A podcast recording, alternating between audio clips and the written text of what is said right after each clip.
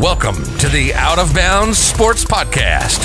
Come with us, Out of Bounds, as we discuss and debate the latest topics in the world of sports. We have a great show ahead, so let's get to it. Welcome to the Out of Bounds Sports Podcast. I'm your host, Corey Harrison. This podcast is the full show for today's episode. We have a great show lined up. Thank you for listening.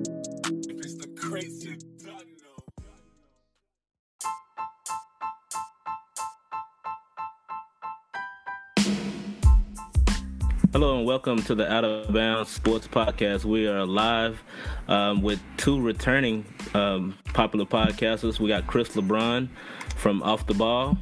We got Mo Murphy from UpNFlamz, and then we have a brand new uh, guest on the show, Robert Cruz from Football and Chill. What's going on, fellas? Going on? Just chilling, bro. Just chilling, waiting for this football to start up. Yeah, I'm ready yeah, myself. Chilling, so man. The um, the first topic um, that we uh, want to kind of talk about is the the NBA restart. Um, I guess Mo, um, we'll start with you on your thoughts on that. Man, I'm ready for the NBA to restart. Um, I know they acting like they don't want to. I know Kyrie's come out and kind of spoke against it. I know a few players have rocked with him speaking against it. Um, I think they should. I, I do think they should restart. I understand we in a tough time right now with the with the Black Lives Black Lives Matter movement and everything like that. But I think, you know, part of me is like I understand where Kyrie coming from, but he do have to eva- like evaluate the fact his platform comes from basketball. So I think that's a big part of it. If everybody get back in the games and everybody, you know, the whole nation gonna be watching basketball. Um, so I think they can use that platform while we all sitting at home watching them on our TV to be able to play. So I definitely want the NBA to return. If it does return, unfortunately, Corey, I hate saying this, but I love saying at the same time, your Lakers go win the championship. You know, I want LeBron to win the championship, so I'm definitely rocking like that. But I do understand it's a tough time and everything like that. I want to see the NBA return for personal games. You know, all four of us here are sports podcasters. That's what we. That's our hobby is talking sports. We can't talk sports with no sports going on. So that's definitely you know a personal thing if I want basketball to come back. Um, and then I know the whole country wants basketball to come back, so that's kind of why I stand on it. I hope they come back. You know what I'm saying? I'm sure we'll bounce back off of who's gonna win. I'll let somebody else take us into that, but that's why I stand on basketball coming back. So. Can you kind of reiterate that to Chris that the Lakers gonna win a championship? Because I'm, I'm, we just had a off the topic. Uh, Bro, Lakers fans are the worst, man. They're the worst. I guess you go ahead and talk about go ahead and talk about them Knicks, man. Are they even going to be invited to the bubble? nah, man, we got our own bubble, man. We're in our own bubble, bro. We call it draft bubble. It's scared, yeah, man. The lottery, bro. Right.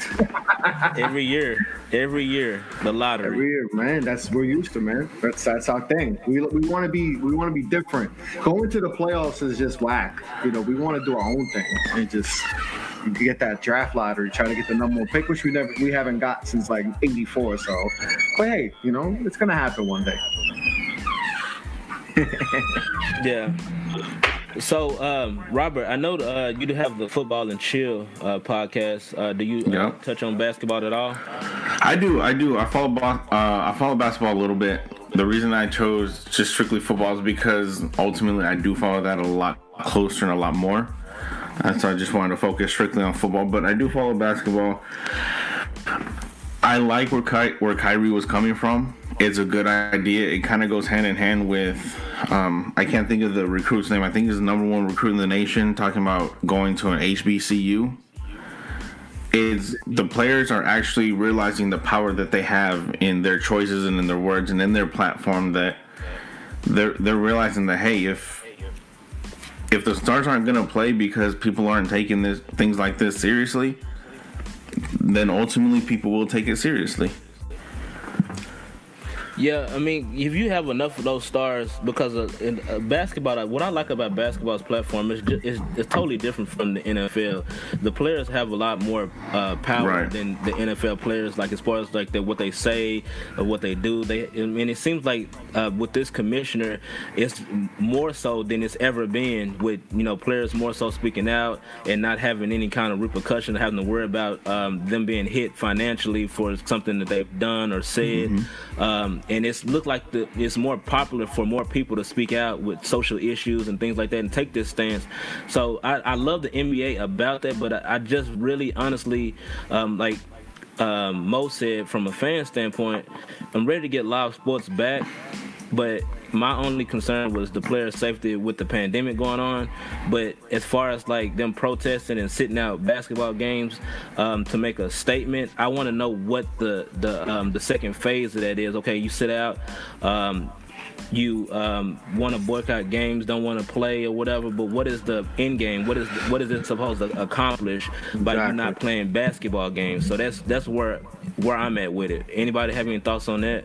Yeah, I mean that's that's exactly you're exactly right. It you know it's one thing to sit out and all that, but what are you going to do? Are you, are you, just sitting out just to sit out because everyone's doing it?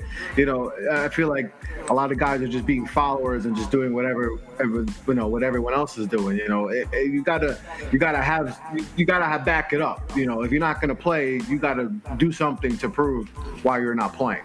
You know, because it's you know, and I think, and I see it from other people's standpoint with Kyrie, like because he's not playing you know it's different it's diff, you know he's going to see it different because he's not playing so his team's not in the you know they they'll be like an eight seed right now and they're not they wouldn't they don't have a chance without Kyrie to win champ to burn out KD to win a championship so so is he coming you know I can see where people think that he's coming from a perspective where I'm not playing so you know, I don't care I, you know let's not play. You know, he, has a different perspective than if LeBron, because we all know LeBron wants to play. Right. And to me, it all everything goes behind LeBron. I know Kyrie's like a, a VP or whatever, you know, and, and, with Chris Paul and all that, but we all know who who runs the league. It's LeBron. If LeBron wants to play, like like what Pat Bev said, if you know, if the King wants to play, we gonna play. I think it's, it's that. If LeBron don't want to play, then everything changes. Because then LeBron don't want to play, then you know that trickles down to like, oh, AD don't want to play, Kawhi don't want to play. That trickles down. If the King don't want to play, nobody gonna play. But if he wants to play, he'll play. So, but you know, I think uh, you know, you know, Kyrie situation. I think that's also got. I think people try to also pick on Kyrie. Also, I think that's another big thing. They they like to just get on Kyrie because he's he's a different cat. He's not your typical, you know. He's he's a he's a flat earther. Thing, you know, he, he's different. And everything that went on in Boston and in, in Cleveland, I think people just think um, when he says something, they always just blow it out of proportion. So I think a lot of the stuff got blown out, and you know, he's got beef with with, with Kendrick Perkins and all that, and that stuff has gone really crazy. So you know, I, you know, if if they don't want to play because they feel like their message is going to be tuned out and it's going to be forgotten about.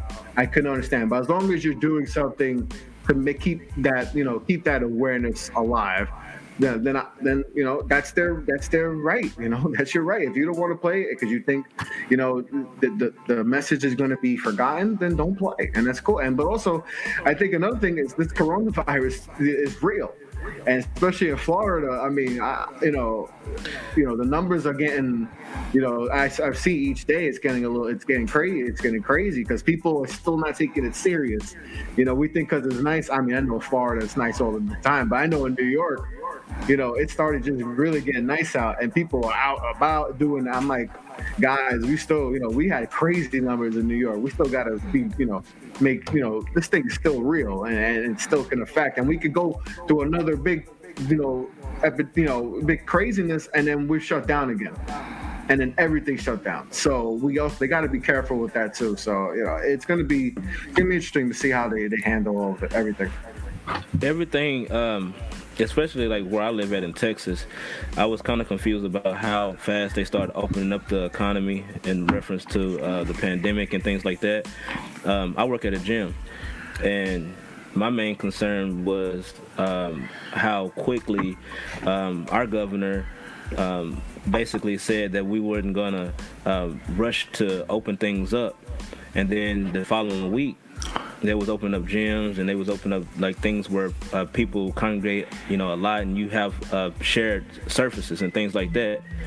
So, um, when it comes to you know basketball in the NBA, my biggest thing was player safety, and it seems like um, they pretty much had everything in line. They had the the restriction what you can and can't do once you're in the bubble. You know, you're pretty much in. Um, I didn't. I don't think they was uh, allowing older coaches uh, to be able to come. Um, so they had it pretty much mapped out um, for me to, you know, okay, it seemed like they had the players in mind, but then you have some that still really didn't feel comfortable playing in that environment. Um, then um, the social issues, um, you know, became a factor, but it doesn't really seem like a lot of the other players are Echo and Kyrie. It just seemed like it's more so him, you know, like you know, like you said, LeBron is playing. A lot of them are going to pretty much fall in line, you know, because a lot of them are uh, waiting for that. You know, I think they took pay cuts. You know, this is this is at the end of the day, this is their job. You know, it's an entertainment industry, but it's a job at the end of the day. So, I mean, and most of these guys, you know, most of these guys aren't making 20, 25, 30, 35 million dollars. A lot of most of the league is made up of guys who are not making that crazy money. So we have to put in, in that perspective too. That like most of seventy five percent of the league is making you know five you know they're making good money, but they're not making money where they they can afford to lose. You know, LeBron cannot play again and he's good. Kyrie, you know, uh, those top tier guys can are good.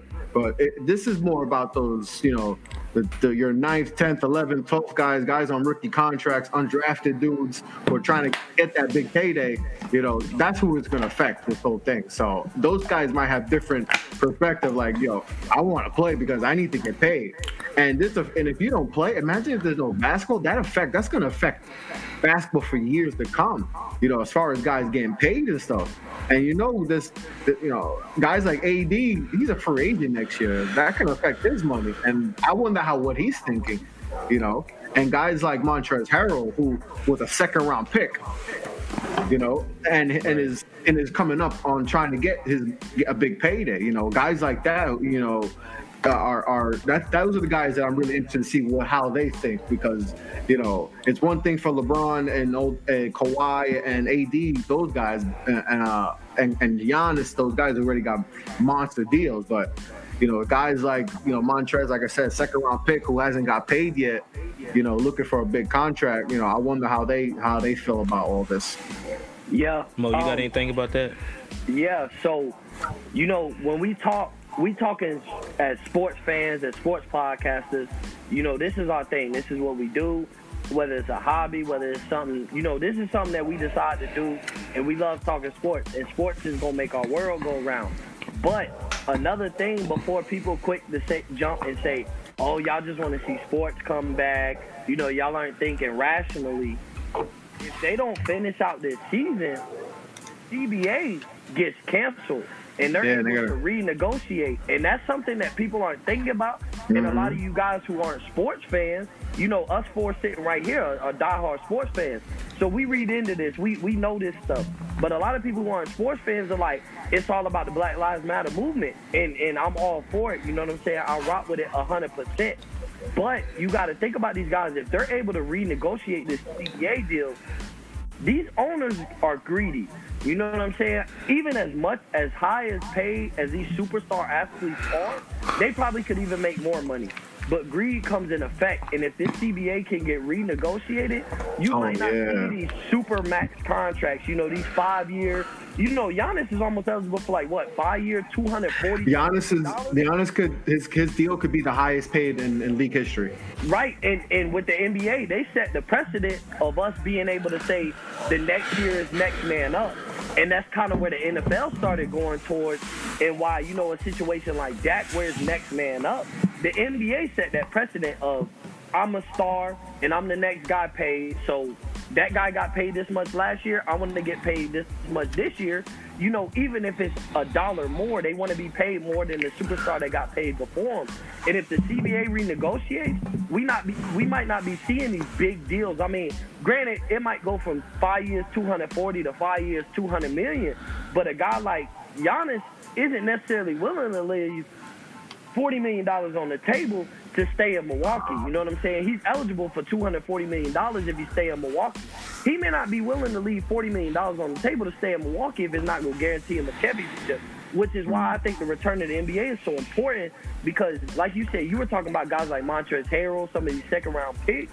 who ain't who ain't really making no money when we talk about the NBA aspect. When we talk about a regular person aspect, Yeah, you can make a million dollars a year and you're making more than any of us may Mm-hmm. see in the next 15 years. But when you talk about the NBA budget and what guys make, we talking about these second round picks, but we're not talking about like you said, AD as a free agent.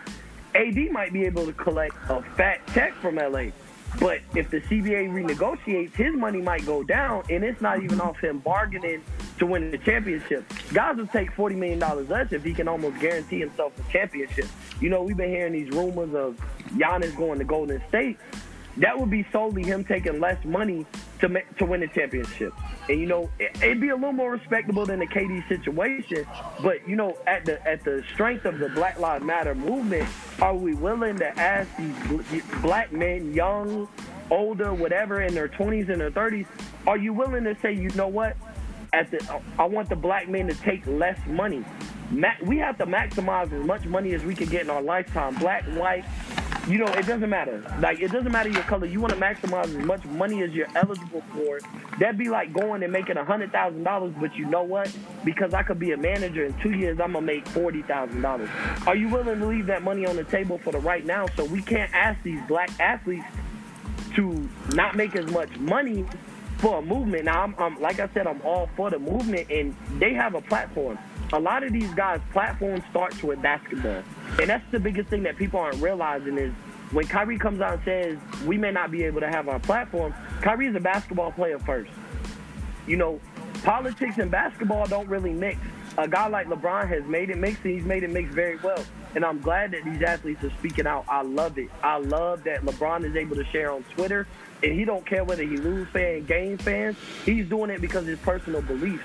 But LeBron James has that platform because he's an NBA player. So if you go out there and set that platform while playing ball, people are gonna listen. I would even respect it a guy like James Harden, after a loss, goes in and says, Look, I know y'all want to talk about this game and how we lost or whatever. Game one of the first round of the playoffs, we took this L, but I'm not taking no questions if it doesn't go, if it doesn't refer to the Black Lives Matter movement. That's respectable. That's how you take your basketball platform and make it bigger than that. It's like, look, I know we just played a game. I know we just lost or we won. And I know you want to talk about my stats. You know, a guy like Harden putting up a 30 point triple double. That's what we want to talk about. But if a guy like Harden says, you know, I'm going to take my pa- platform as a basketball player and I'm not going to talk basketball after a big game that the whole country watched, and we're going to talk about, you know, as a black man, I don't really care about my game. I love that I play ball, and I love that you guys are interested in my performance. But what I want to talk about is this Black Lives Matter movement. So if your question doesn't have anything to do with that and how we're going to go moving forward, then don't talk about it. That's even more respectable. You took your basketball platform and made it bigger as far as, you know what I'm saying, keeping the Black Lives Matter movement alive because we don't want this to dwindle down until change starts being made. So at the same time, if you want change made, you can use your platform as a basketball player to create change in a sense. We've never had guys get on there in an interview after the game and say, I dropped 30, you know what I'm saying? I know this stuff going on in the world, but let's talk about my 30 point game. How about we get greedy? You know what? Forget my 30 point game. We won. I'm glad we're up 1 0 in the series, but let's talk about the Black Lives Matter movement. Let's talk about how we're going to create change. That'll change the whole aspect of sports and basketball players. If anybody, the basketball superstars, have that platform more than the football superstars because it's a it's a star driven league in the NBA as opposed to the NFL. Facts. Robert, you got any final thoughts on that? Yeah, just to follow up on the uh, the CBA, I, I was looking it up, and so assuming that we are able to resume basketball, and this year's and the CBA doesn't get uh, either renegotiated or straight up canceled this year, it expires in after the 2022-2023 season. Or that's when they have an opt out, but it's set to expire the 2023-2024 season this is going to have far more reaching uh, repercussions on the new CBA in four years. Because I guarantee there will be something probably from the owner saying that if there's something that the the, the, the league ends up getting postponed or canceled they're able to recoup their money they don't have to pay what, whatever the case may be. Something's going to be in the next CBA and it I'm not gonna go out and say that there's gonna be a holdout, but there's probably to be a holdout because of it, because this is to be one of the driving factors in the next CBA uh, agreements. Yeah, um, just to kind of uh, wrap this uh, topic up, I, I really honestly uh, think the players should really, really think hard on sitting out um, because of that CBA and what the uh, owners in the league is going to be able to do in the next one. So I really hope that they thought long and hard. Um, players like Kyrie and anyone that's following Kyrie uh, be able to really analyze exactly what their next move is if this is, um, in fact, what's going to happen. Because they've already lost significant amount of money already. Um, yeah, for sure. Next topic, I kind of want to go into um, the Jamal uh, Adams uh, situation. So he's an elite athlete. Um, anybody would benefit for his from his services, but I'm not really a big fan of players tweeting their way out of town. You know, we saw this with uh, what happened with Jalen Ramsey. What I'm gonna, uh, ha- I know the Jets do not want to trade him whatsoever because they would have done it uh, by now anyway at the deadline last year.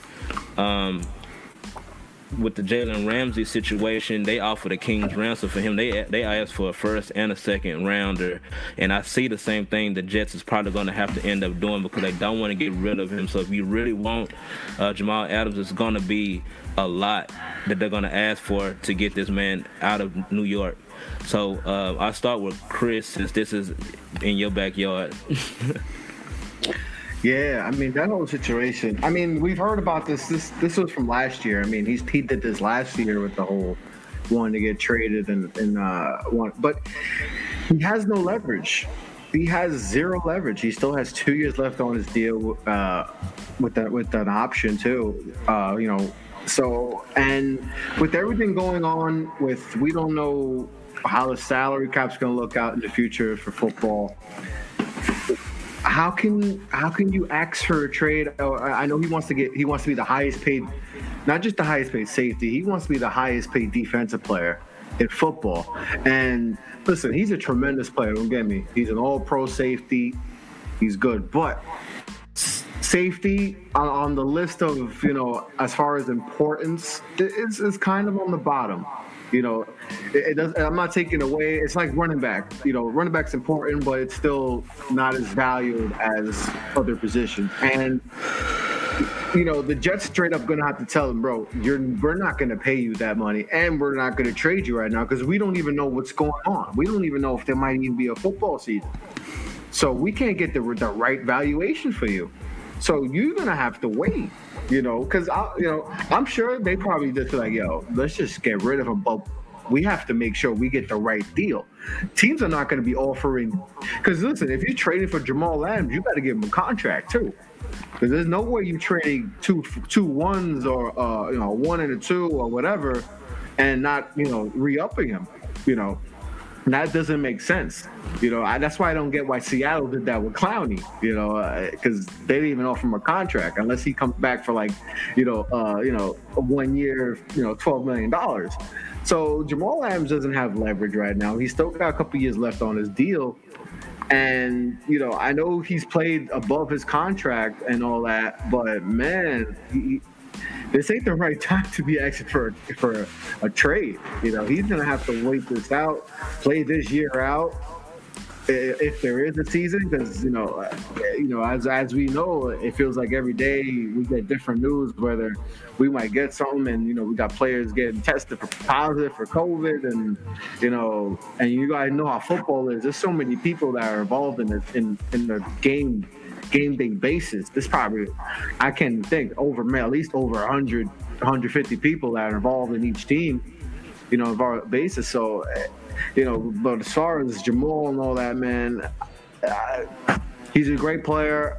Uh, you know, if I'm the Jets, we haven't won. It's it's kind of it, it kind of reminds me of Odell being a Giants fan. That situation. I loved Odell, but he it's not like he helped us win anything. We didn't win jack with Odell on the team. Now, it wasn't his fault. It's not you know the way the team is built. You know, we haven't been great, but it's, it's very similar to that situation where you got a tremendous player who's probably the best, probably maybe one of the best safeties in this in the in the league. But is he worth all this? You know, it's one thing if it's a quarterback. If it's a pass rusher, it's a left tackle, you, you could deal with all that. But is it worth it? No. But he's gonna have to wait because we don't we don't know what's going on. We don't know how, how football's gonna look. No team is has has had workouts with you know no no training camp. We don't know nothing about what's going on you know, until you know they say okay, everything's back to normal, and you know, everything. So uh, Jamal has no leverage. He, he he's gonna have to stick this one out because it's the wrong time to ask for a trade right now because you know no one knows what's going on. So and no team's gonna trade for anyone, knowing not knowing what the salary cap's gonna look out for the future and, and all that. So. It's not he, he's not going to get traded. But if everything gets back to normal, if I'm the Jets, I, I send them Packer because they're they're not on a, they're not on a win now basis, and Jamal Adams just wants to play and, and, try to win. So, and you saw the list of teams he wants; those are all playoff Super Bowl type teams. So, you know, it, right now he has no leverage because we don't know what the hell's going on in sports. So it, he's gonna have to just he's gonna have to wait it out and then and just deal with it. I've never seen a team that uh, basically gave a player what they want um, that had still had years left on their deal. Um, I, I, see this getting ugly before it get, gets any better. Mm-hmm. Um, you hit on a lot of interesting points, you know, about the upcoming football season. You know, a few coaches uh, have uh, voiced concerns about uh, being able to play on some of the restrictions that um, that's been set up for the league.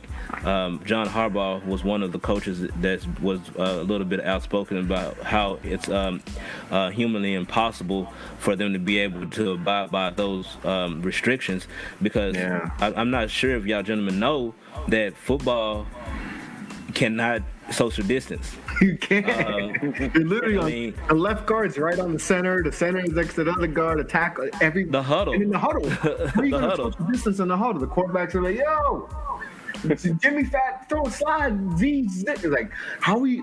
And that's why I think the, it's gonna the, be tough. It's gonna be tough.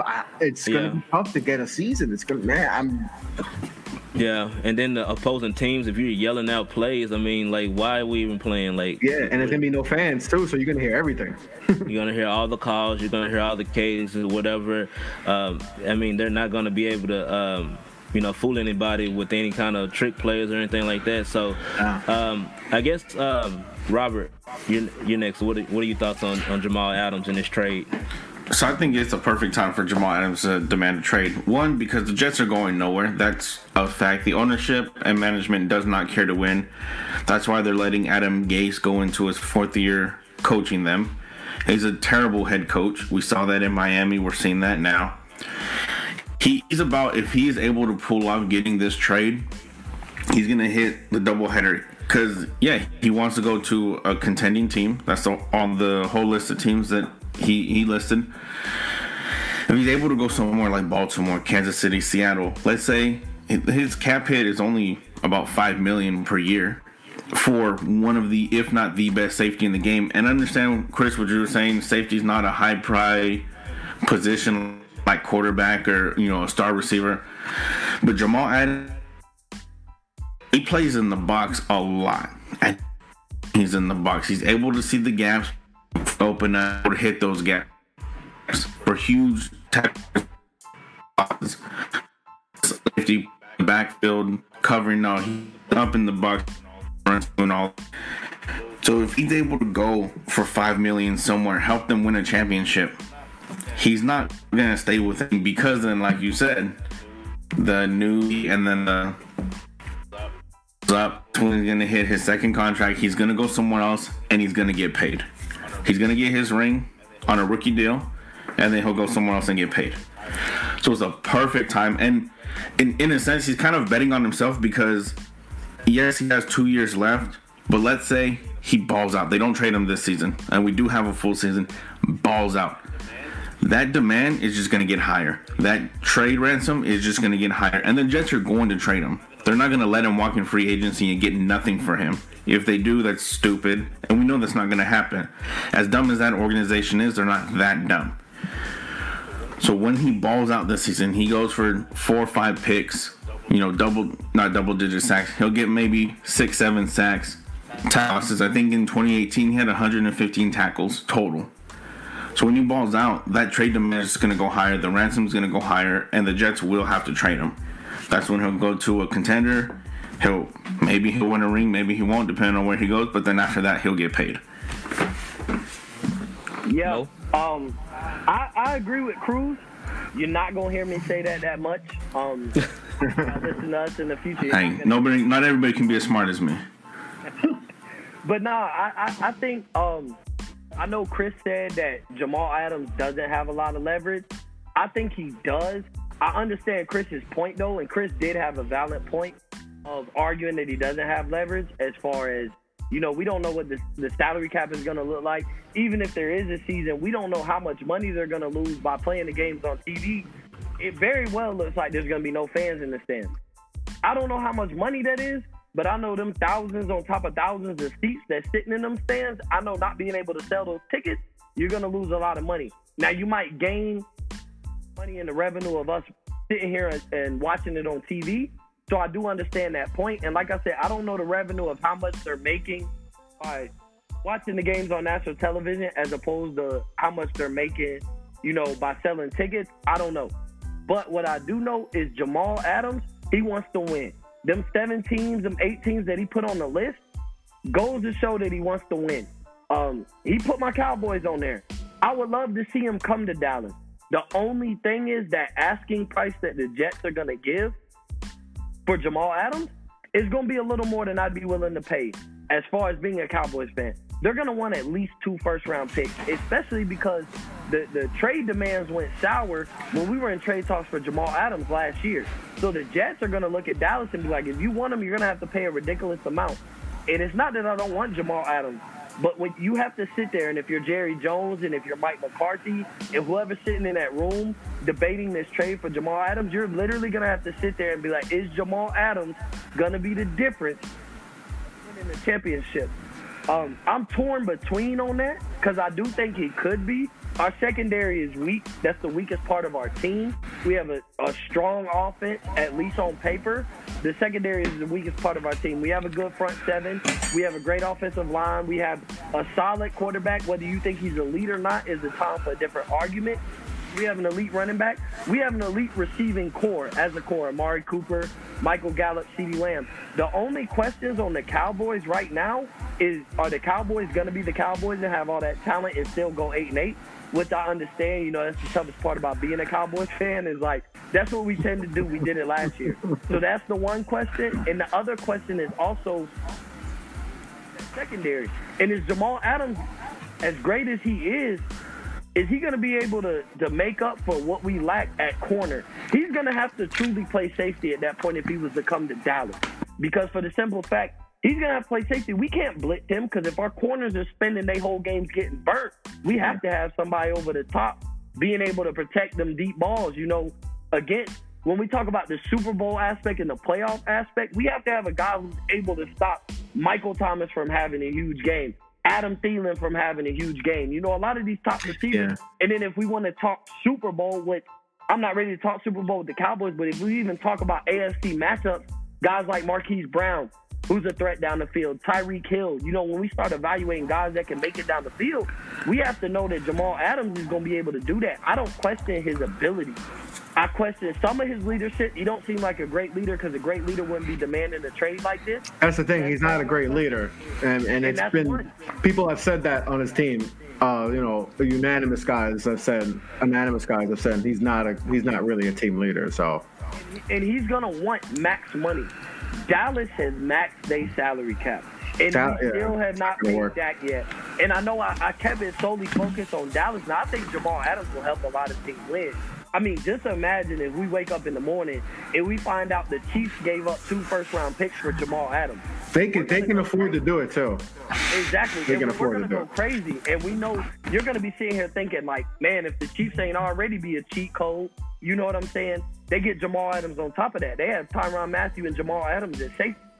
Hmm. And guess who they have at quarterback? They got they got Patty Mahomes there, so you know, you know it puts or him, even the Ravens the Ravens are a team that went 14 and 2. I know they kind of folded in the playoffs, but if he was to go to the Ravens, you know what I'm saying? Um, that team is ultimately improved off a 14 and 2 season. which is very scary if you're anybody who has to face the Ravens. How does a team that's 14 and 2 get better? We and they got Earl Thomas too. exactly. And we typically see teams like that take a step back because they go 14 and 2. You can't get too much better than that other than going 14 and 2 and winning the Super Bowl. But to ultimately improve your roster, because teams that good end up having to pay those guys. So to have a young quarterback be that good, to have a running back who's aging and isn't asking for a lot of money, and then draft a, a, a solid running back in the second round, like to be able to improve your team that way, trade for Calais Campbell without having to trade a ridiculous type of draft pick. Um, you know what I'm saying? CJ, uh, not CJ Mosley. I'm sorry, he went to the Jet, but to be able to get the guy to replace CJ Mosley with Patrick Queen, like the Ravens have something going good for them. They too. drafted it really make well. A lot of sense. They drafted well. They did free agency well. They made trades in free agency well. It would make a lot of sense for a team like the Ravens to go get him. Um, really, he just wants to win. The Bucks. The Bucks would also they're in a win now mode. They got Tom Brady. Mm-hmm. I understand you don't want to you may not necessarily want to send two first round picks for your future, but if you're in a win now mode, getting Tom Brady, getting Gronk, drafting arguably, in my personal opinion, the best offensive lineman in the draft, he fell to you at 14. So being able to do all that, it will make sense for the Bucks to trade for him too. As much as my Cowboys are mentally in a win now mode, we have to show this year that we're in win now. We have to go 11 and 5, 12 and 4. We have to make a run in the playoffs to say it's going to be worth trading for Jamal Adams. I don't think right now it's going to be worth it. Because if you trade for Jamal Adams, you're gonna have to pay him. Like Chris said, like even Cruz said it. You're gonna have to pay him. And if you're gonna draft him right now and have to pay him, you know, 20 million, 18, 19, 20 million dollars a year, if you're not winning, it's a waste of money. It's a waste of time. And for a team like my Cowboys, we're locked up with the salary cap. We paid Amari Cooper. We're gonna end up paying Dak. We may not pay Dak the 40 million, but we're gonna end up signing him to a long-term deal. We're gonna lock him in, even if it's 36, 37 million dollars a year. We paid Zeke, which goes back to Corey's point of like he hasn't seen too many players with two years, three years left on their contract get paid. But Zeke is that guy, you know, and that's probably one of the only few players that hold that leverage that Corey was talking about, which makes sense on what Corey was saying as far as guys don't get paid that early. Zeke is the only guy, and that's because we felt like as Cowboys, as as an organization, our team was so great offensively because of what Zeke can do, the threat that Zeke can do. We almost started running our team like the Rams, the play action, make open it up for Dak. So I just I, I I want Jamal Adams, and if I woke up and I found out the Cowboys are gave up two first round picks for Jamal Adams, would I be upset? No. Because for one, that'd be the Cowboys telling us we're in win now mode. And do I know if we'll win now? I don't know. But it would be telling us that they're committing to win now. And I would also imagine that at that point, a Dak extension will come in the future. But for other teams like the Chiefs, the Ravens, the Bucks, that makes perfect sense for them to go ahead and trade for Jamal Adams, give up them future picks. You have Mahomes, and you're going to be able to pay him regardless. You have Tom Brady, you're in a win now mode. The Seahawks, even if the Seahawks, you know, Seahawks. if he would like to go to the Seahawks, you have Russell Wilson, you have your quarterback. If he goes to the Seahawks, he's going to make impact, a certain impact of Super Bowl bubble teams. For the Cowboys, we're not on the Super Bowl bubble yet. We're playoff bubble with hopeful playoff runs. That's not a team that trades for Jamal Adams and gives up their near future. Teams that are on the Super Bowl bubble are teams like, like I said, the Ravens, the Bucs, the, the Chiefs, the Seahawks. Those are guys with Super Bowl winning quarterbacks that would be able to trade for Jamal Adams. Now, he will make enough of a difference on the defense that it, he could separate those kind of teams from winning the championship or not winning the championship. So that's why I stand on Jamal Adams. I would love to see him in the Cowboys uniform. I love him to see him throw on that 33 for the Cowboys. But it just doesn't make sense for us as much as it makes sense for the Chiefs, the Ravens, the Bucks, even Philly. I don't want to see him go to Philly, but it'll make a lot of sense for Philly. They kind of invested in their secondary. It's a lot stronger than it was last year with Darius Slay. They signed Nick, Nicky Robey Coleman, you know, stuff like that. So you add Jamal Adams on the top of that. That, that makes the Eagles very scary with Carson Wentz as long as he can stay healthy. And even the Texans also. Their secondary is very questionable. They have a nice young secondary, I think, with having Conley, with having Hargrave. So I think if you throw a veteran like, and he's not too much of a veteran, but a third, fourth year guy like Jamal Adams on the top of that, and Conley gets burnt, but he has compensation behind them with, with Jamal Adams being able to cover that, I think that makes for a, a very solid secondary with young corners who are still learning and still developing and get better. And they have a Super Bowl potential quarterback in Deshaun Watson. It just makes sense for a lot of other teams. And even though he's from Dallas and the Cowboys are on his list, it just doesn't make as much sense for us as it makes for other uh, other teams. Some of the other teams on that list. For me, I, I, I don't really watch a whole lot of New York Jets games, but when I did watch it, I didn't really see him um, uh, do a lot of um, drop drop out, you know, do coverage. Um, I see him playing more so in the box. Uh, he's uh, he's an in-box safety. Yeah, that's that's. I mean, he's he's disruptive. He's a great team leader, but I, we need somebody to turn over the ball um, for the Cowboys. That's what we were having problems with Byron Jones. That's why we let him go. Um, I think we, we'll probably see more of the same. You know, I, I just I don't really see a whole lot you know difference he probably could have made with the Cowboys. To me, I don't I don't know. Um, I didn't see a whole lot of games. He did. Uh, he was one of the biggest defensive leaders um, on that, that win that they got against us. um, yeah. I, I, just could not believe that um, that they, they they end up beating us. But um, we'll see. I mean, you're the um, Cowboys. Stuff like that happens. You guys. you should know that. I just think I think the modern day safety, Jamal Adams fits the modern day safety.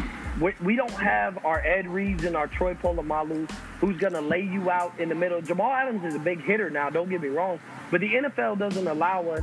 We, you know, we part of us of holding on to the early 2000s, mid 2000s of football. We got to let the positioning go you know, just like we let it go with basketball, and now at this point, basketball don't have positions. You have your best five on the floor and it's starting five.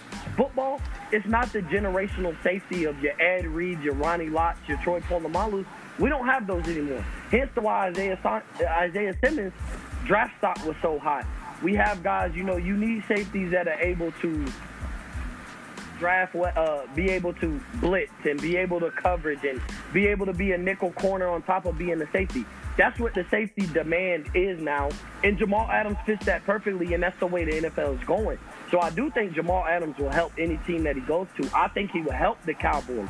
I think he could put the cow he could separate and put the Cowboys into the Super Bowl bubble as far as those teams if we were to get them. Hmm. And I know you're gonna say the Cowboys are gonna be the Cowboys. I fully understand that, but look, if we were to get Jamal Adams, eight and eight Giants fans, and Cruz and the Redskins fans would be like, oh, yo, the Redskins, man, these Redskins are. Hey, y'all, y'all just keep sleeping on us. That's right, Mo. Just keep sleeping. I can't talk shit. My team's going to be on the on the clock next year, so. Yeah, if we was to get Jamal Adams, it would set us not necessarily over the top where you'd be like the Cowboys are going to go to the Super Bowl because we still have other questions, but we would make a much scarier team. But is it worth it for the price? Is it worth being scary now as opposed to possibly being scary three years from now? Here's the thing. So the thing with the Cowboys is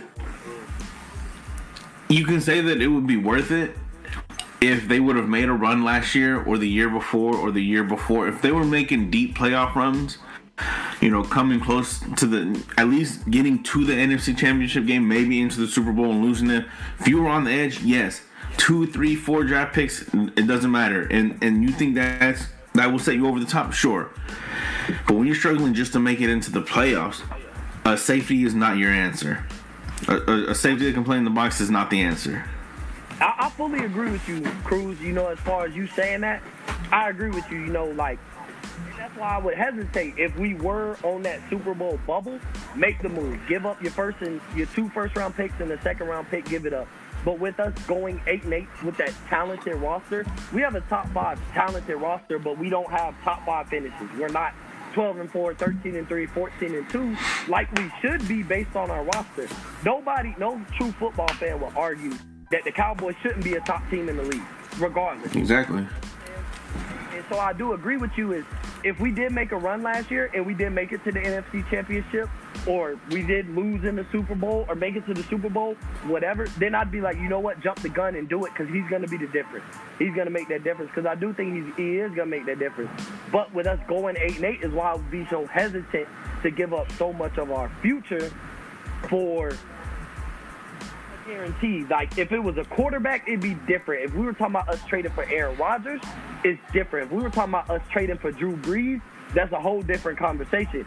Give up the future for right now, because right now, ultimately, year in and year out, you don't want to think 10 years from now and sell yourself short on winning the Super Bowl. You don't want to think five years from now and sell yourself winning the Super Bowl. I don't think we'll sell ourselves short by leaving Jamal Adams where he's at.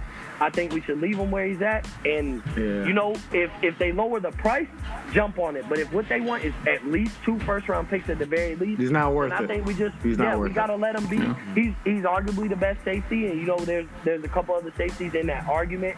You know, Derwin James, Earl Thomas, there's other safeties in that but he's not going to take us over the top to where we go from eight and eight to now you're talking about the Cowboys are Super Bowl contenders. If it was a guy that would take us from us going eight and eight to be Super Bowl contenders, I'd say jump on it right now.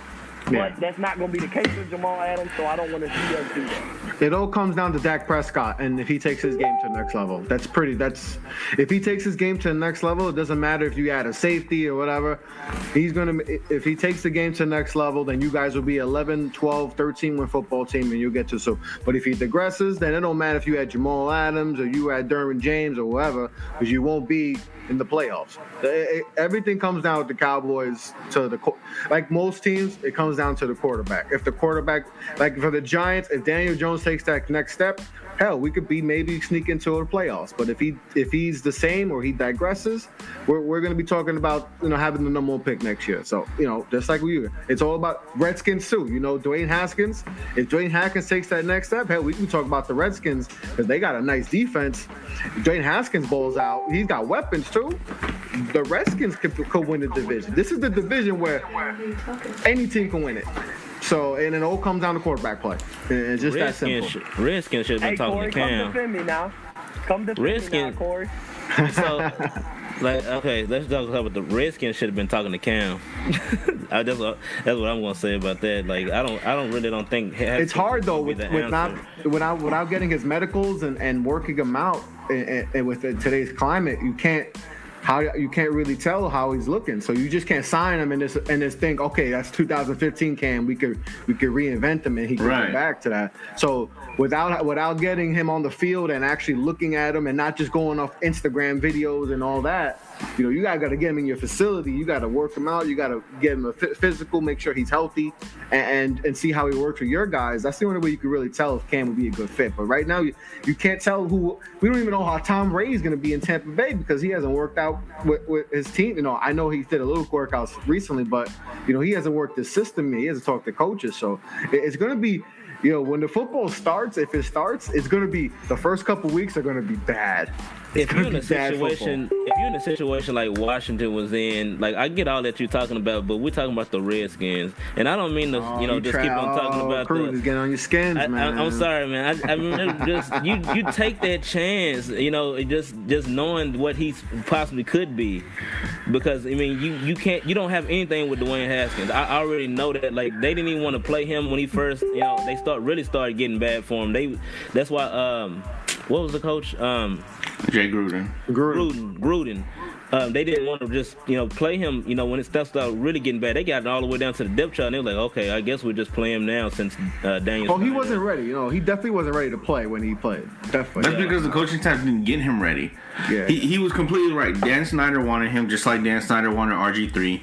Yeah. He was pressing the draft. Dwayne Haskins, his local kid, all of that. Um, Jay Gruden didn't want him. They didn't want him. When they finally did put him in, it was against the Giants. He, they just threw him to the wolves. Yeah, that was. He had no starter reps. Had, and, and as much as we like to say, oh, if you're a professional athlete, you should always be ready. One first team reps going up against an NFL defense, unless you're actually getting legit reps, you're not going to be ready. No. Plain and simple. Ready. He wasn't ready at all that game. I remember watching. It. I'm like, oh, he looks scared.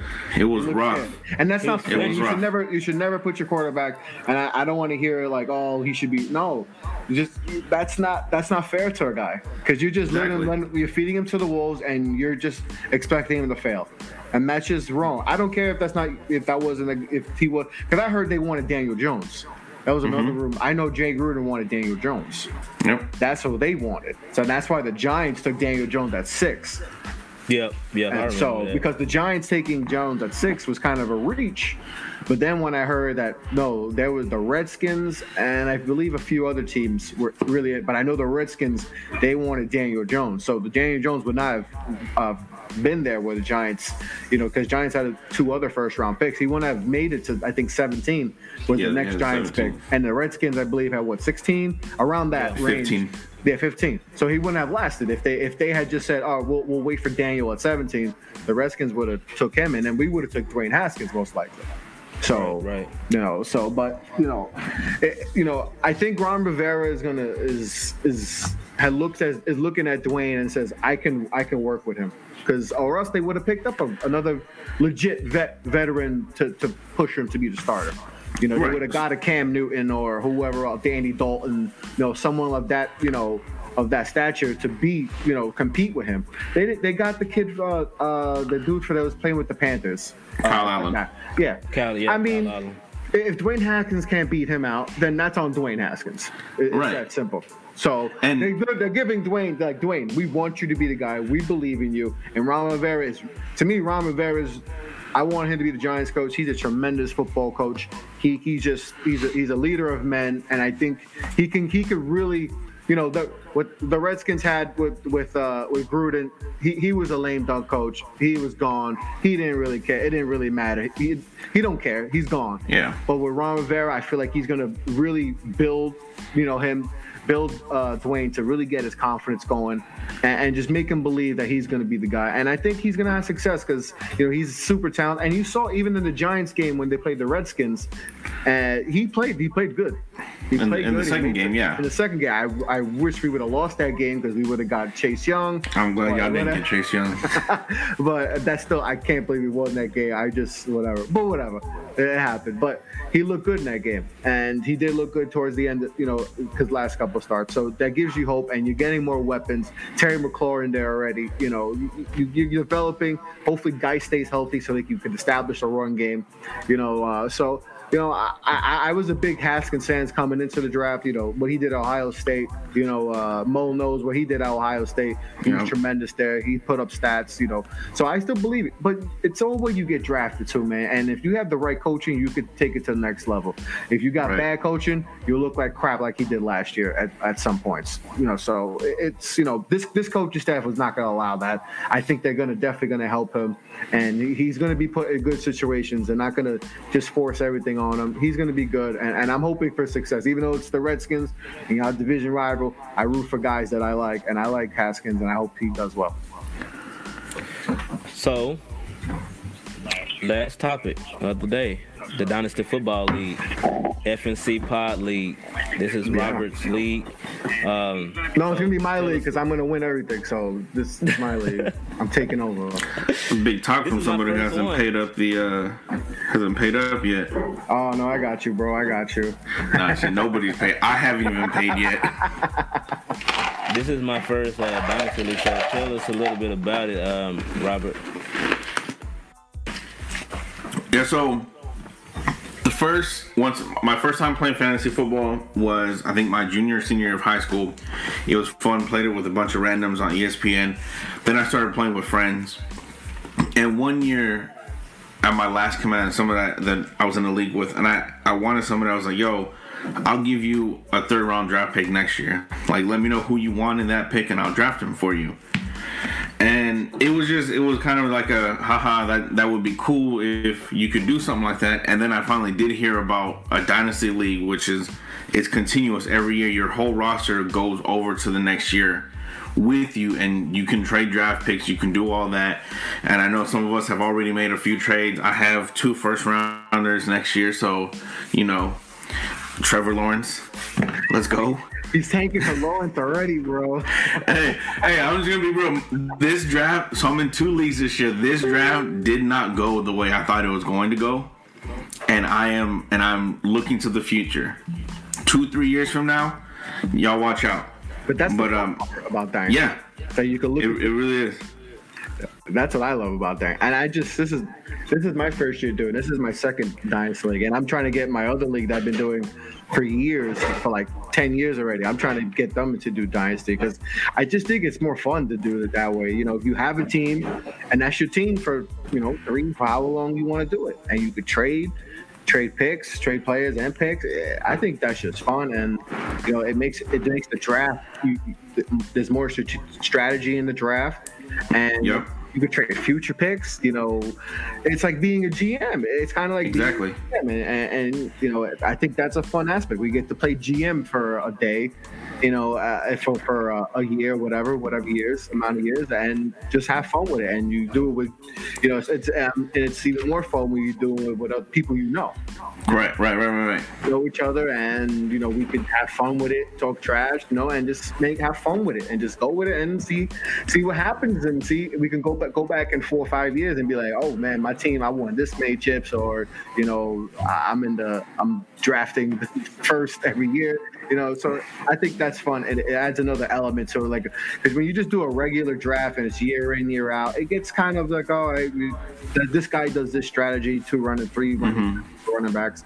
This allows you to just you know your team so it makes it even know now, okay, I got this guy for three, four years. And then, all right, let me think about the, the all right, so who's the running back for the Titans? Who's the backup running back for the Titans? Maybe he could be the starter in two years. You know, we mm-hmm. don't. So it, it just makes you think more and then thinking about, all right, all right, should I should I really go for it this year, or should I try to, you know, maybe not win too much so I could try to get, you know, Trevor Lawrence or someone next year, you know, or whoever's coming out, or uh, you know, someone like that, you know. So it, it's fun. I, I, think it's something that I'm going to do with all my leagues and just do strictly dynasty because I just think that's that's the best way to play fantasy. So Mo, why haven't you accepted my trade request? Still trying to take Julio? Yeah, I hey, gave him a good so deal. Look, so look, it's I need a running back. Didn't give me I need a running back. I know that. I'm, I'm analyzing. I'm, I'm, waiting. I'm waiting to see what these other deals gonna be like. It's not that I won't accept it. I'm just I'm just waiting to see what you I can get. Trying to hear deal. deal. you know what I'm saying? Yeah, I love your deal. Don't get me wrong. It's possible that, that it gets accepted. That means he's waiting for other offers. He's, he's yeah. trying to hear from other people in the future. but yeah, I, I'm more of a I like to be, I like to look and wait to make deals. I know a lot of people hit me up, try to make trades. I, I like to wait because, like you said, we don't know what's going on with football yet. So I don't want to make a deal that I'm gonna regret, you know, or something like that. When someone gets hurt when training camp starts, you know. So I kind of wait, wait, I'll wait till training camp. You know, if we get training camp, I'll, that's when I'll start looking to make a little bit more deals, see where things are going. I'll get more of a more uh, feel of making trades. But right now, I'm gonna sit back. I like how I, my team looks and sit back and just wait a little bit before I make start making wheeling and dealing. So I think my team could surprise. I think my team could surprise a lot of us this year. I was just looking over it, and it's not as bad as I thought it was.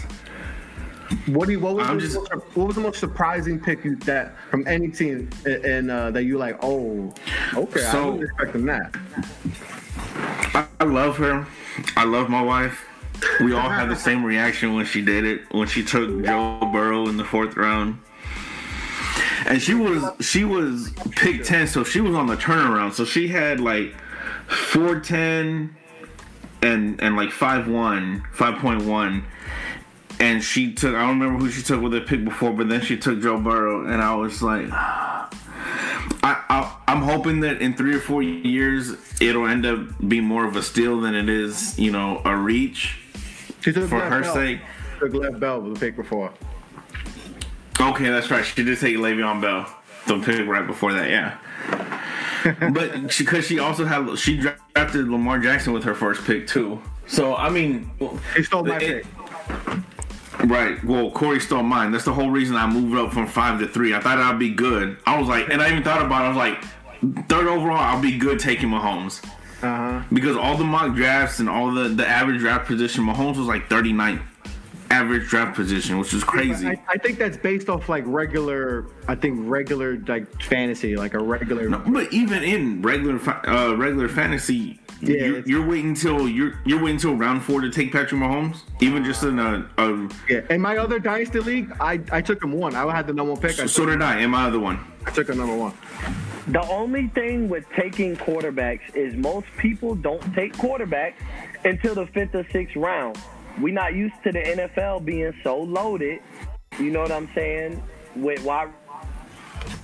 See who my who quarterback did I take? My first quarterback is Kyler Murray. I think we lost Mo there, but I took I took Kyler Murray in round six. So who was your starting quarterback? Who mine? Mine? Yeah, Chris. Mine is Kyler Murray. Oh, so you got Kyler Murray. Who you have? I got Kyler Murray and Tua.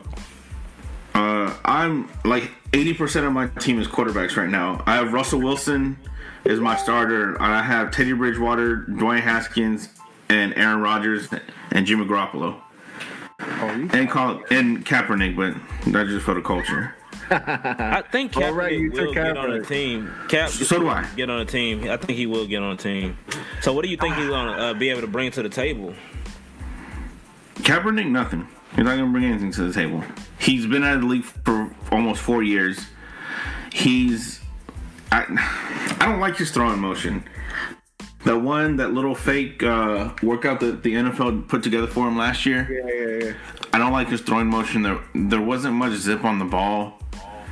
I mean, maybe he could work on it. Maybe he can once he gets back with an NFL team with a quarterbacks coach working on that, he can improve. But I think right now the league is just trying to sign him just to get get rid of that bad image that they have from 2017 when they when they essentially back blackballed him from the league. They clearly did it. It's obvious. Yeah. They're now they're, they're on an apology tour. Like, oh, yep. we, we should have listened to him. Well, I mean, come on now. You guys listen to the owners and all the fans who are so, oh my God, he he he, he disrespected the flag. Well, meanwhile, he never really did because you know he, it was never about the flag, right? Police brutality. So people just and and and it's obvious the owners were getting were getting harassed by the fans that you better not sign them or we're not going to come, and they got scared that they're going to lose half their fans and they, and Odell too. And it was like, you know, just don't sign him. It's simple. Yeah. Because you can't you can't tell me that with all the quarterbacks that have played in this league, and we've seen a lot of trash quarterbacks in this league, trash quarterback play, that he was not better than Nathan Peterman and Nathan Peterman and and and, and, uh, and Alex Tanney, who's a Giants backup, was 32 years old and has like 10 career passes. You can't you tell know, me he's not better. Yeah. I, you could yeah. say whatever you want that his his play has was was on the decline you know, but that's also because of the team. The team was on a decline. I think people, mm-hmm. from that perspective, offensive line was trash, receivers corps was trash. They just fired, uh, you know, uh, uh, Harbaugh, so that was his guy. So the next coaching staff wasn't, you know, there was so many aspects of why Kaepernick struggled those last couple years. Right. It wasn't just because Kaepernick's play was bad. It was because there's so many factors, you know, especially you right. know, people, there's so many factors that could be why you're not playing up to your potential. So, you know, eh, eh, it's just, you know, I don't get why he he, he you know he was better than way a lot more uh, starting quarterbacks. He was better than a lot of these quarterbacks. He went to a Super Bowl just off his just off his you know his his his, his, football card. You just look at his stat like Super Bowl. You know, went to and you know he throws that pass a little higher. We're talking about maybe the 49ers having the greatest comeback ever at that time in Super Bowl history. So, you know, he he, he got blackballed. It's that simple it's it's it's obvious he was blackballed, and it's wrong. It's clearly wrong, but they, they you know they care about money so much. You know, yeah. it's obvious they cared about they took they cared about more about the money than the, the actual what he was trying to, what he was what his mo, his motive was, and they took it out of proportion. Of course, they flipped it and made it into a whole. He's against the United States. He hates his country, and they just got scared of it and they blackballed him. But yeah. you know, I, I hope he gets I hope he gets an opportunity I don't know if he'll have success because four years, especially playing quarterback, you know, yeah. he's gonna be rusty as hell. You know, learning a whole new system. You know, and is he is he really willing to be, you know, in, you know, being a backup? Because he's gonna be a backup if he would be. Well, I mean, if he really wants to play, he's he's definitely not going to be a starter anywhere. No, I think they can they can do with him kind of like what Tennessee did with uh, Mariota last year after they benched him for for Tannehill. Mm-hmm. Put him in, in specific packages inside the ten, inside the five, try to get you know a few yards. Yeah. Use his legs, I'm sure he's still fast. He's still quick. Still run, yeah. His athleticism is not going to Yeah. go away. But his, as far as just, you know, four years away from not reading defenses, you know, you're gonna, you know, It's that's, gonna that's be rough. It's going to take. He wasn't how- really. and he wasn't really a that elite type passer. of quarterback. Yeah, he wasn't that Yeah, yeah, he wasn't. efficient passer. He wasn't like he's going to go through his first progression, third, second, Right. third. He was just like if that first progression wasn't there, he was taking off. It breaks down. Right. He gonna take off running. Yeah. It breaks up, Yeah. you know. So you know, I hope he gets an opportunity. You know, I don't, I don't see it happening. I really don't. I, I, he might get a camp invite, and that just to just for show. I think that it, it's going to come down. It's going to be a dog and pony show. That just, you know, hey, Goodell's going to be like, hey, sign him for training camp. Just to say we're trying to, and, and something, it's going to be a publicity stunt, and that's why I don't want it to be. If he's going to sign with a team, I want to sign a team because he can actually, you know, be be uh, you know contributor to that ball club. So I, I don't see it happening. Though. I really don't, unfortunately. Yeah, that's pretty much what the um the last meeting was was a dog and pony show. Yeah, I've never you, you never in the history of the NFL have you ever seen them put on that kind of um um training uh, thing special for just one player. You've never seen that before, and so they was basically looking for him to do something that was uh, a little bit worth more than he's you know than he's worth like basically worth more than what he's worth. I guess is he's worth the trouble. So whenever he moved it, it was like up. see, I told y'all he was uh, worth uh, he was too much trouble. Then they was able to say, okay, th- now that's our out. That's our out because they was trying to find something to basically put the nail in the coffin that we are not blackballing him. There's no collusion going on. Look, we gave him an opportunity, and look, this is what he did with it. Uh-huh. So um, I would love to see him back in the NFL, but I really don't even know if he even wants to play football anymore. Um, I, I really don't because you know even though he's been out for a while, he's basically said he want to play, but I just don't really see that desire of him wanting to play football anymore like he was when he was playing for San Francisco. We, we need Yeah, we need him to speak up more too. Also, he, he he's he's kind of been silent too. So he's got to speak up and be like, "Yo, I want to play. Simple. I want to play. I'm ready. Let's go." You know. Yeah. You know. I know they did girlfriend's been hold their more than him. Yeah, you know, she's talking more than it, and that, and that comes with a lot of things with his, with his whole, you know, he needs to speak up more as far as with all the social things too. It seems like, you know, he, he has other people talking to him, and we, you know, we want you to speak, bro. We need you to speak up more. You know, we get, we understand your mode, but if what comes from your voice, it's more powerful. You know, mm-hmm. because you're the leader of this. You know, we need your your voice more. You know, I don't need you to tweet. We need you to speak up on this. Well, I don't care what platform you use, who you use, who you go to, but you need to speak up more about, you know, all the social injustice, all, all everything you believe in, and then bring up the football stuff. You know, I know there's a whole legal thing too, so maybe that's that's something that you know he can't speak about because I know Goodell can't even mention his name. You Yeah. he can't mention his name. You know, eh, so that's why when people got on Goodell, I was like, you can't really get on him because he says his name. That's another twenty mil for Kap, and they already gave him a whole lot of money. So Yeah. like, yeah, well, chill, we can't give him any more money. You know, he's already made Right. that money from that whole lawsuit. But you know, I wish we see him speak more. I think he needs to speak out more and, and just be like, yo, man, I'm around. Let's play. But we need to hear from him. We always hear from other people. Let's hear. I want to hear from Kap. Like, yo, Kap, go on a go on a IG live, something, do something. Go on ESPN, Right. Fox Sports.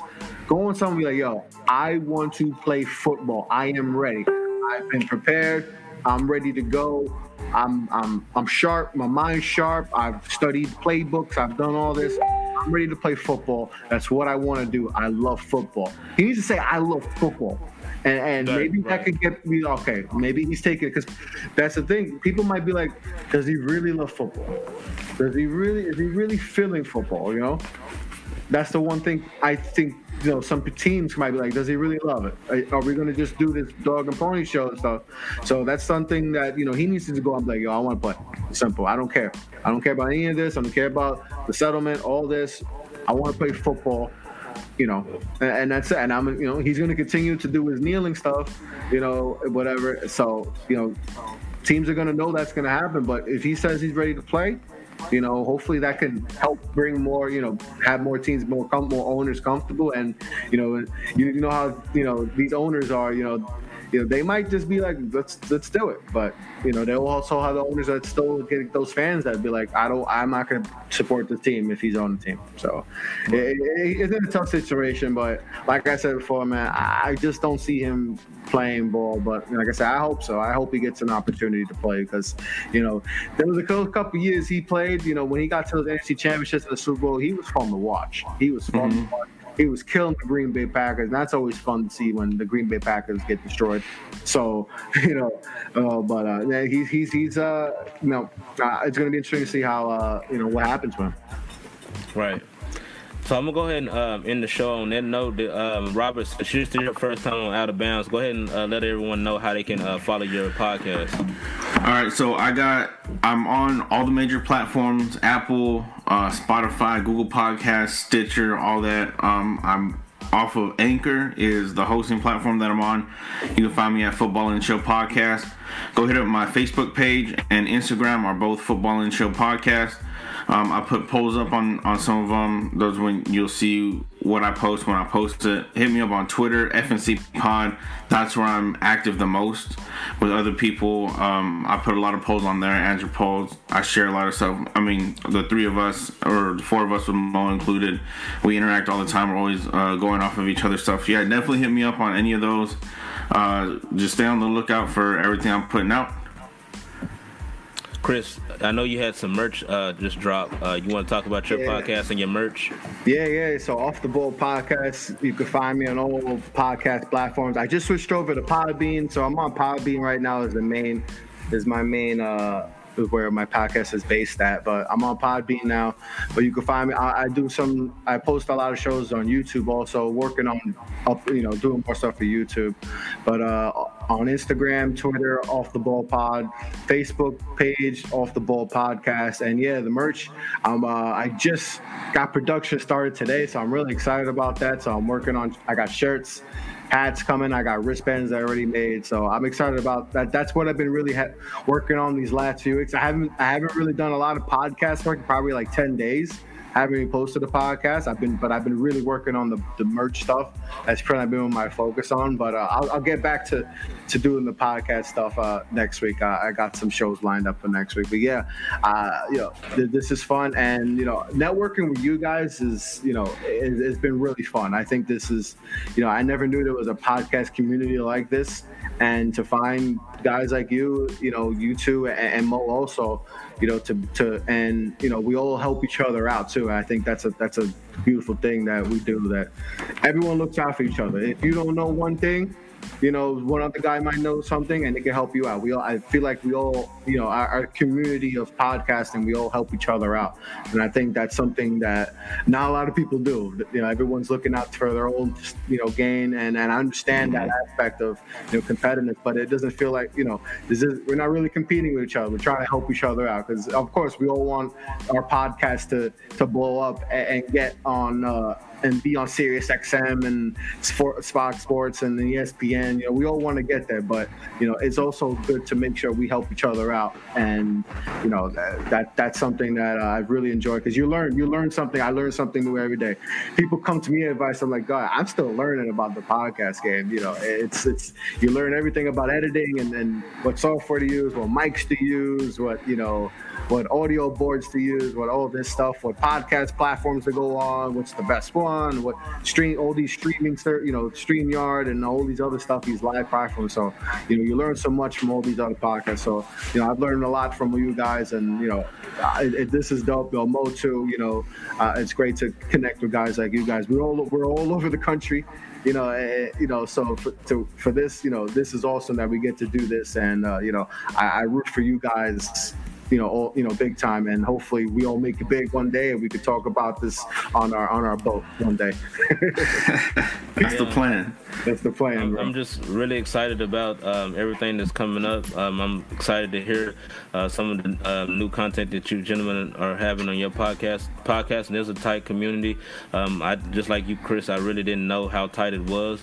Man. I've really gotten a lot of uh, great feedback from other podcasters. A lot of help pushing my show forward. Um, I look forward to doing more shows with y'all. I'm definitely looking forward to this Dynasty Football League and see how it plays out. Um, it's my mm-hmm. first one, so really excited about that. Um. With that being said, uh, we're out. Yeah, guys. Take care, guys, and be safe. Take care, man.